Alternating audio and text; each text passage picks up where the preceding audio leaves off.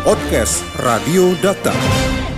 Deputi Pemberantasan Badan Narkotika Nasional atau BNN, Irjen Polisi Arman Depari menyebutkan selama masa pandemi COVID-19 yang telah terjadi hampir satu tahun ini, belum ditemukannya tren penurunan dari peredaran narkoba. Bahkan diakui adanya peningkatan Secara spesifik peningkatan terjadi untuk kategori penyelundupan. Lantas bagaimana modus penyelundupan yang digunakan atau yang dilakukan? Kami akan berbincang bersama dengan Deputi Pemberantasan Badan Narkotika Nasional Irjen Polisi Arman Depari. Dokter Radio, bijak dan cerdas. Assalamualaikum, selamat malam Pak Arman Depari. Selamat malam Pak Rudi, selamat malam pendengar Radio Dakta di mana pun berada. Iya. Dikatakan peningkatan terjadi untuk kategori penyelundupan, Pak. Yang masuk atau yang keluar dari Indonesia ini, Pak? Ya, tentu kalau penyelundupan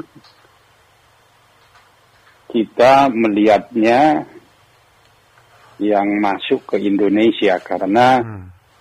kita tidak mengekspor, iya. tetapi yeah. mengimpor. Artinya impor dalam eh, arti kata bahwa itu adalah ilegal sehingga disebut dengan penyelundupan dari luar negeri ke dalam negeri. Baik. Sebagian besar berasal dari mana kalau begitu Pak Arman? Uh, ada dua lokasi atau sumber yang terbesar penyelundupan narkoba ke Indonesia dan dua tempat ini atau dua lokasi sama narkoba yang dihasilkan dan dikirim ke Indonesia yaitu jenis sabu atau metamfetamina.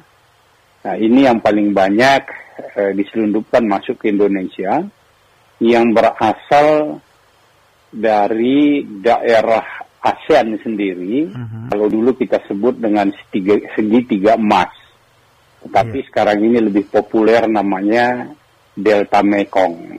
Hmm. Nah itu di antara Thailand, Myanmar, dan Laos. Nah kemudian sumber kedua di daerah Asia Tengah sampai ke Timur Tengah, terutama dari daerah Pakistan, Afghanistan, dan Iran. Ini sumber yang paling banyak diselundupkan ke Indonesia. Baik. Bagi modus penyelundupan yang dilakukan seperti apa ini Pak Arman? Uh, ada dua macam modus penyelundupan yang digunakan oleh sindikat. Uh, tetapi kedua modus ini berlainan sistem atau cara mereka melakukan penyelundupan.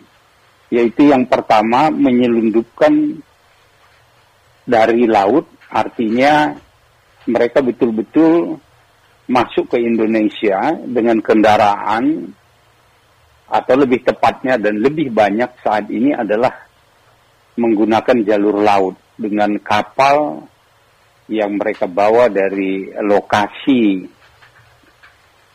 uh, produ, produksi produksi atau ya. daerah penghasil dibawa langsung ke Indonesia, kemudian nanti di tengah laut akan hmm. diturunkan dengan metode ship to ship, artinya dari kapal yang dibawa dari sana, kemudian eh, dilansir dengan kapal-kapal lebih kecil.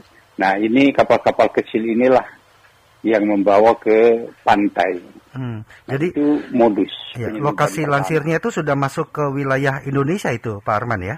Ya, kadang-kadang kita tidak bisa menentukan karena yeah. biasanya kapal induknya itu mothershipnya yang menjadi sumbernya itu bisa saja mereka eh, berhenti atau berlabuh di perairan internasional. Hmm.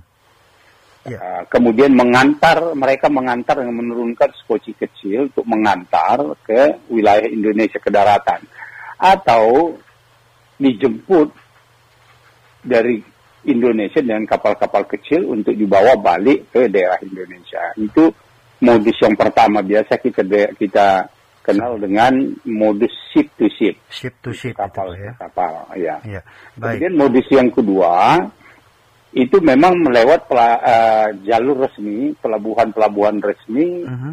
eh, mungkin juga melalui pesawat udara dan juga kapal-kapal kargo. Nah itu biasanya yang dipalsukan adalah dokumennya. Artinya Hmm. barang yang dikirim atau komoditas yang didaftarkan ke Indonesia itu berbeda dengan eh, isi sebenarnya. Misalnya yang dalam dokumen dicantumkan itu adalah jagung misalnya, tepung, tapi ternyata bukan itu atau sebagian adalah narkoba. Itu modus yang kedua. Mhm. Tapi yang paling banyak tadi yang saya sampaikan tadi Ship modus ini. penyelundupan ya di jalur laut dengan menggunakan metode ship to ship itu. Ya, artinya eh, memilih jalur ship to ship itu dikarenakan mungkin saja pengawasan jauh lebih ketat jika dilakukan secara jalur resmi, begitu Pak Arman ya? Akan Ya, lebih beresiko, mungkin seperti itu. Banyak banyak eh, banyak faktor yang mungkin mereka anggap menguntungkan dalam Hmm. tanda kutip ya. Yang pertama dulu dengan kapal yang besar seperti itu itu akan eh, bisa membawa narkoba dalam jumlah besar. Hmm, ya, Ya tentu berbeda dengan misalnya tadi saya sebutkan dengan eh, kargo pesawat udara atau pengiriman-pengiriman Iya. dengan eh, logistik ekspedisi. Nah kalau ini bisa.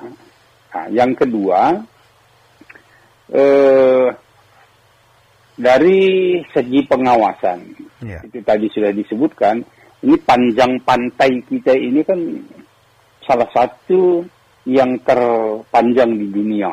ya, Kalau tidak salah itu sekian 80 ribu kilometer atau 8 ya 8 8 ribu kilometer kalau nggak salah. baik, Panjang garis pantai kita yang harus kita awasi. ya, Kemudian eh, kita juga berdekatan dengan negara-negara tetangga yang menjadi tadi saya sebutkan menjadi produsen Mhm. narkoba terutama di eh, kawasan ASEAN. Delta Mekong tadi Pak ya? Iya, Hmm. itu.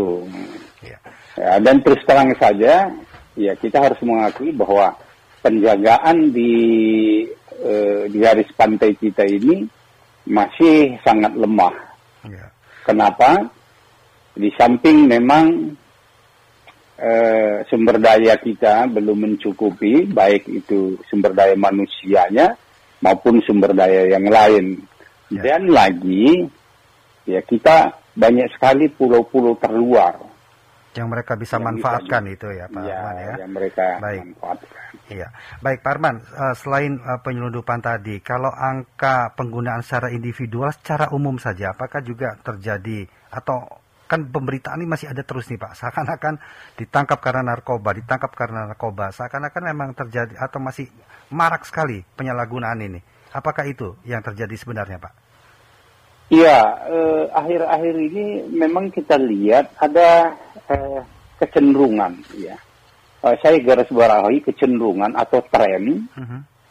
karena kita belum mendapatkan angka da- data yang resmi Iya, secara akurat. Tetapi dari eh, situasi lapangan, informasi yang kita terima di lapangan memang menunjukkan peningkatan. Hmm, Nah ini kalau kita eh, bandingkan dengan penangkapan-penangkapan yang kita lakukan dalam waktu yang sangat singkat, bahkan di awal tahun ini, ini tahun 2021 baru berjalan dua bulan, itu kelihatannya kok banyak sekali tangkapan Hmm. yang sudah kita sita narkoba dari luar negeri maupun di dalam negeri. itu kebanyakan Nah. penggunanya usia produktif eh, Pak Arman ya? Ya, memang betul untuk narkoba ini eh, para pengguna itu di usia-usia yang sangat produktif, bukan hanya produktif, sangat produktif karena mereka biasanya eh, ber- berada dalam eh, apa rentang umur antara 15 sampai 40 Ya. begitu. Baik. Baik Pak Arman, kita semua tahu bagaimana uh, Pak Arman di BNN terus berupaya berperang melawan narkoba, tetapi dari penjelasan tadi ternyata ini kok ada dari luar yang memang sengaja masuk menjadikan Indonesia sebagai pasar yang empuk untuk uh, narkoba ini. Uh, apakah pernah tidak Pak BNN atau negara kita menegurlah kawan negara-negara di Delta Mekong atau di Asia Tengah tadi untuk lebih memperketat agar tidak terjadi hal-hal seperti ini penyelundupan yang dilakukan mereka ke negara kita. Bagaimana Pak? Ya, ini memang ada kerjasama internasional, ya e, di tingkat global atau dunia itu ada PBB atau United Nations dengan UNODC-nya. Ya. Ya, kemudian UNODC ini juga punya satu e, kelompok kerja, kalau boleh katakan seperti itu, yang namanya CND. Itu uh, adalah uh, salah satu uh, tugas di PBB yang dikhususkan untuk menangani narkotika. Uh-huh. Nah, semua kejadian-kejadian, semua keluhan-keluhan, semua komplain-komplain dari masyarakat itu kita sampaikan eh, dari masyarakat dunia atau negara-negara di dunia itu menyampaikan ke sana. Yeah. Dan di uh, ASEAN juga ada banyak sekali. Ada di forum ASEANOPOL juga ada. Artinya itu uh, para penegak hukum narkotika juga berkumpul. Paling tidak itu ada setahun itu ada 4 sampai 5 hmm, kali. Dan ini kita sampaikan semua. Mudah-mudahan itu Artinya didengar. memang ya. memang kita kita eh, bekerja sama, tetapi ini kan namanya sindikat. Iya. Nah, semua negara merasa korban ya. terhadap penyalahgunaan narkoba ini. Baik. Ya. Baik, Pak Arman di akhir perbincangan kita uh, tidak capek-capeknya juga kami meminta himbauan dari Panglima Perang lawan narkoba kita, Arman Depari. Silakan, Pak. Ya, eh, pertanyaan yang selalu disampaikan kepada kami oleh, oleh masyarakat itu antara lain seperti tadi. Kenapa ini masih banyak sekali pasokan, banyak sekali penyelundupan, banyak sekali terjadi penyalahgunaan narkoba di Indonesia seakan-akan tidak pernah putus. Nah, jawabannya sebenarnya ada di tengah-tengah masyarakat kita sendiri apa itu? Selama masyarakat Indonesia masih menggunakan narkoba, masih banyak yang mencari, masih banyak yang menjadi pecandu, maka narkotika itu tidak akan habis-habisnya. Hmm, yeah. Nah, kalau permintaannya tinggi, maka supply-nya juga akan tinggi. Nah, ya. berapapun diminta oleh para pengguna yang ada di Indonesia, maka dengan senang hati akan selalu dipenuhi oleh sindikat.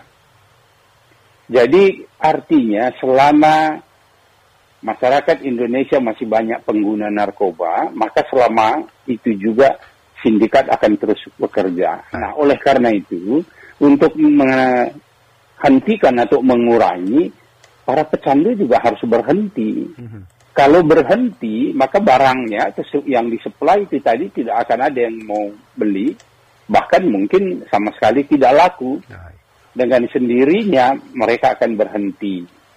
Tapi sebaliknya kalau kita masih tetap mencari, ya mereka juga akan tetap menyiapkan ya. suplainya. Yeah. Oleh karena itu ya kita menghimbau kepada masyarakat kita terutama generasi muda jauhi narkoba jangan coba-coba dan pastikan setiap individu di dalam lingkungan dan keluarga itu bersih dari narkoba.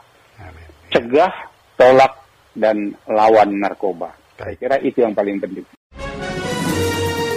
Podcast Radio Data. Anda cukup masuk ke mesin pencari Google atau lainnya dan tinggal mengetik podcast Radio Data podcast Radio Data, aktual dan informatif.